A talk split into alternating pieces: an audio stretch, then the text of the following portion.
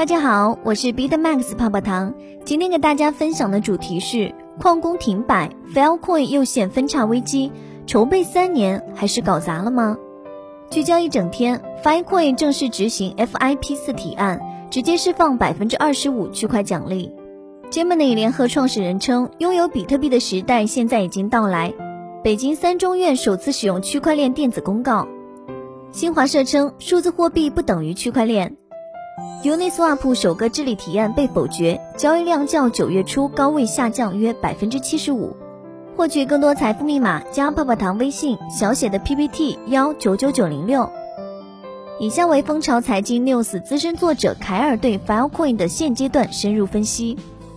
Filecoin 主网上线两天后，一则矿工停摆的消息广为流传。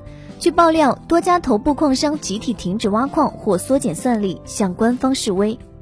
随后，时空云科技董事长赖楚航在朋友圈否定了示威的说法。他吐槽停止挖矿的原因是大家都没有币进行抵押挖矿。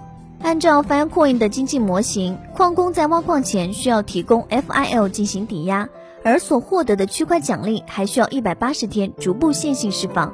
这意味着，如果矿工不去二级市场购买 FIL，前期很难拥有足够的 FIL 用于抵押挖矿。在评价这个经济模型时，赖楚航愤懑地爆了粗口。一场针对经济模型的对抗展开。十月十八号，Filecoin 官方宣布了 FIP 零零零四提案，将区块奖励修改为百分之二十五直接释放，另外百分之七十五奖励按照一百八十天线性释放。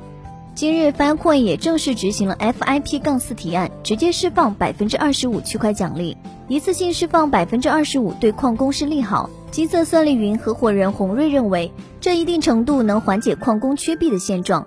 在币价层面，短期有抛压风险。另一方面，随着 FIL 代币持续下跌，外界对 Filecoin 官方抛售代币的质疑仍未停止，已经有人开始趁机分叉 Filecoin。种种争议之下，Filecoin 的去中心化存储之路一波三折，矿工停摆施压既定经济模型。十月十九号晚，Filecoin 创始人胡安·贝内特现身社交网络，连发四十条推特回应 Filecoin 主网上线以来的诸多争议。他声称，矿工罢工的说法纯属无稽之谈，Filecoin 网络并未出现异常，矿工们正在赚钱。而后，他似乎有所指的表示，许多人希望通过 Filecoin 快速致富，而又不为网络贡献价值，这不是他的工作原理，也不是该协议的奖励。胡安认为，目前所发生的客观情况是，网络算力增长比主网上线前的测试网要慢，这主要是因为网络不再补贴矿工的抵押和费用成本。现在矿工要用真金白银来挖矿，矿工们需要匹配他们的算力增长和代币流。Filecoin 主网虽然还算稳定，但在现行的经济模型下，矿工缺币的确是不争的事实。星际大陆 CEO 詹晓明透露，目前的经济模型无法使矿工全力跑满算力，矿工又没钱去买币，所以网络 power 增长缓慢。星际大陆当下采取的策略是，每天拿一些释放的代币进行抵押挖矿，逐步增加算力。实际上，这一经济模型早被写入了 Fine Coin 白皮书。对这个结果，我一点也不意外。詹晓明说。而从多家头部矿商集体停摆来看，他们似乎希望通过这种方式向官方施压，以加快区块奖励的释放。矿机太多了，没有足够的币就没法全部开机。矿工去二级市场买币的意愿又不强，矛头对准既定的经济模型就成了唯一的选择。一位业内人士表示。此外，胡安还谈到了贷款解决方案，一些矿工希望使用 USDT 或 BTC 等。借助 FIL 进行质押，而不是在市场上进行高点购买。胡安透露，已经与相关合作伙伴合作提供小额贷款，只允许矿工借贷用于质押。不过他没有进一步披露具体的额度、利率等等具体数据。新体验可解禁可，FIL 存在抛压风险。FIP 零零零四提案有利于矿工缓解缺币的现状，但随之而来的问题是，区块奖励释放速度加快，意味着抛压增多，本就跌了不少的 FIL 有进一步下行的风险。根据相关数据显示，十月二十号 FIL 报价三十二美元，相比上线当日二百二十美元的高点，跌去了百分之八十五点四五。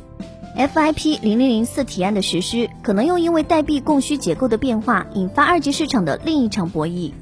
虎符联合创始人王春华认为，如果立即释放百分之二十五的存储矿工区块奖励，会形成巨大的抛压。任何一次经济模型的修改都会对二级市场买卖盘平衡产生影响，产出增加必然会增加卖盘。他建议矿工还是不能太急，突然增加产出量可能是一瓶毒药。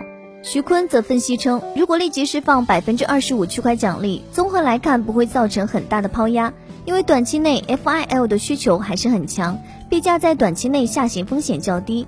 但长期来看，如果市场需求不足以支撑市值体量，FIL 代币的价值将会被重新评估。不难看出，FIP 零零四提案对矿工而言是解了禁可，但这一经济模型的改变对于 Filecoin 的长远发展带来的影响还不确定。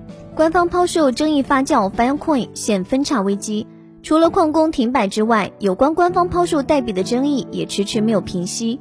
十月十五号，某未知账户获得了一百五十万枚 FIL 代币，并流向火币等多家交易所。而根据解锁方案，早期投资者、官方和矿工第一天解锁量应该只有五十万枚。